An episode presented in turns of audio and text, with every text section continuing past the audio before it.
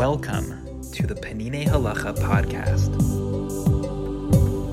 Zmanim, Chapter eleven, Chanukah, Section three, Evil Decrees and Rebellion.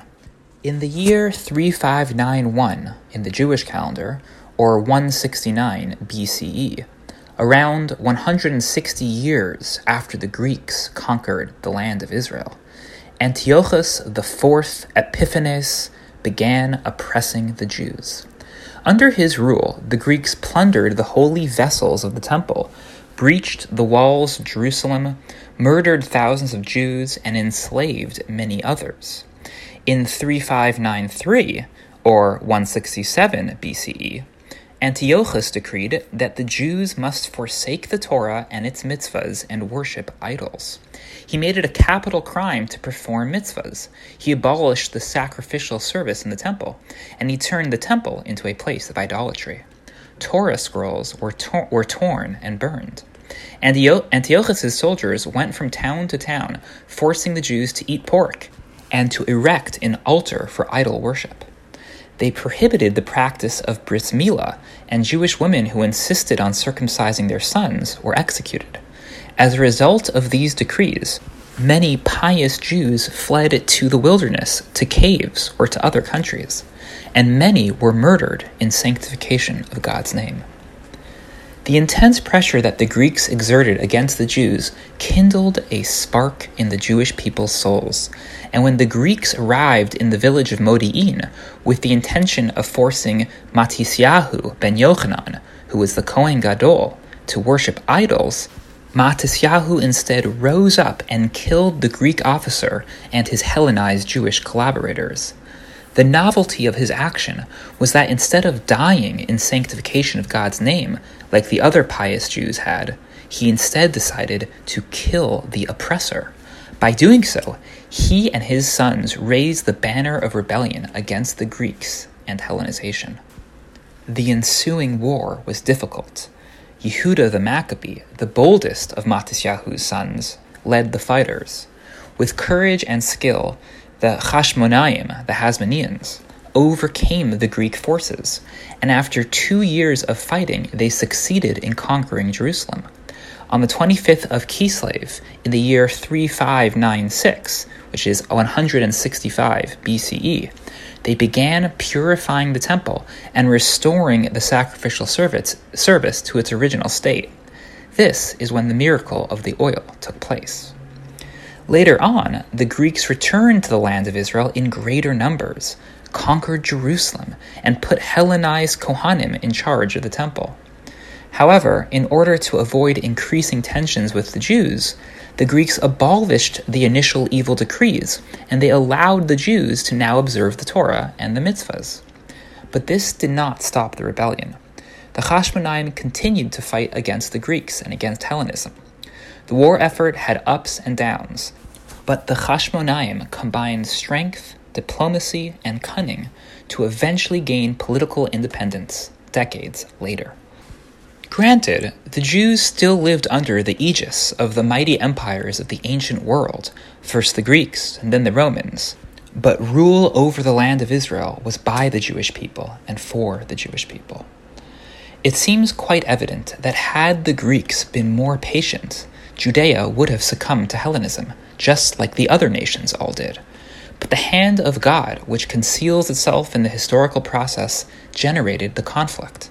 Just as God hardened Pharaoh's heart during the Exodus, so too God hardened Antiochus's heart, and in the process helped reveal the faith, self-sacrifice, and courage of the Jewish people.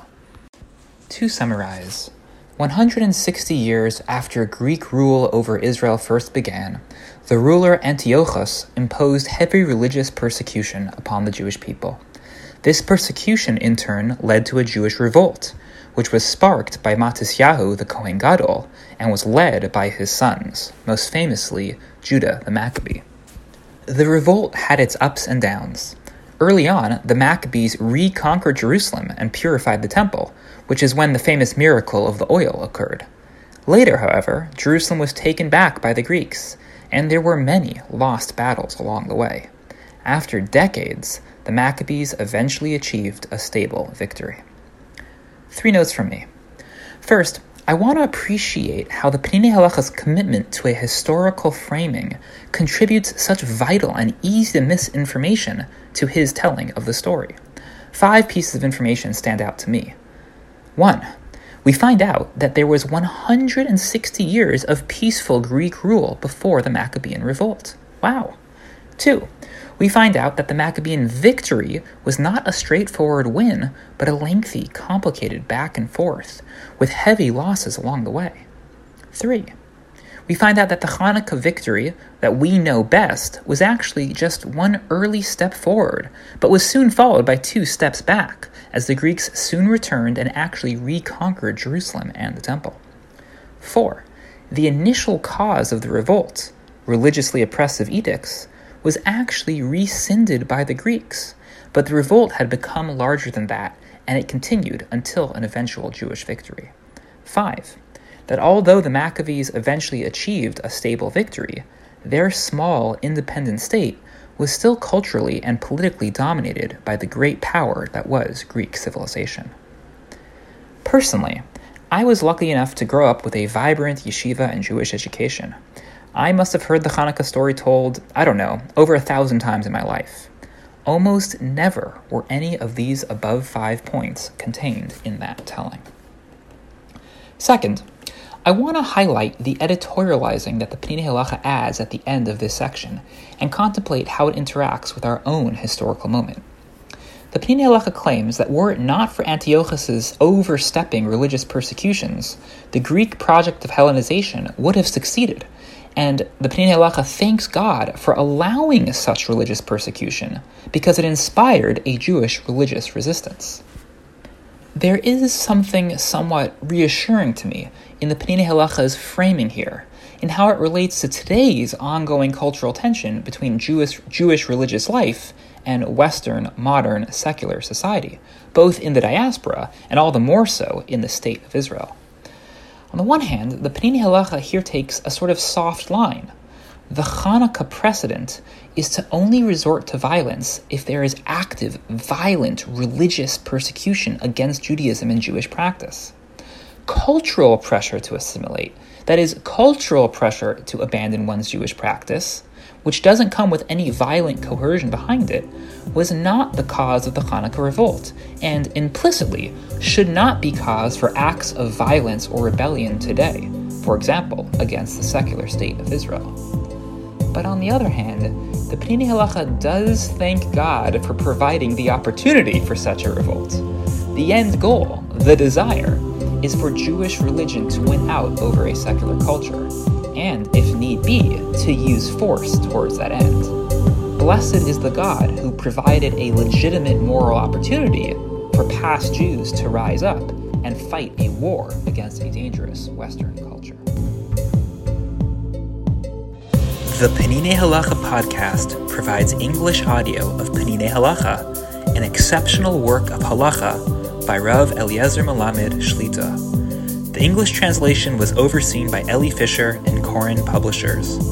These texts are available for free online, and beautiful printed volumes are available for purchase. The summaries and reflections are from me, Ben Greenfield, Rabbi of the Greenpoint Shul in New York City. I occasionally make subtle changes to the original translation, often for clarity, sometimes by mistake.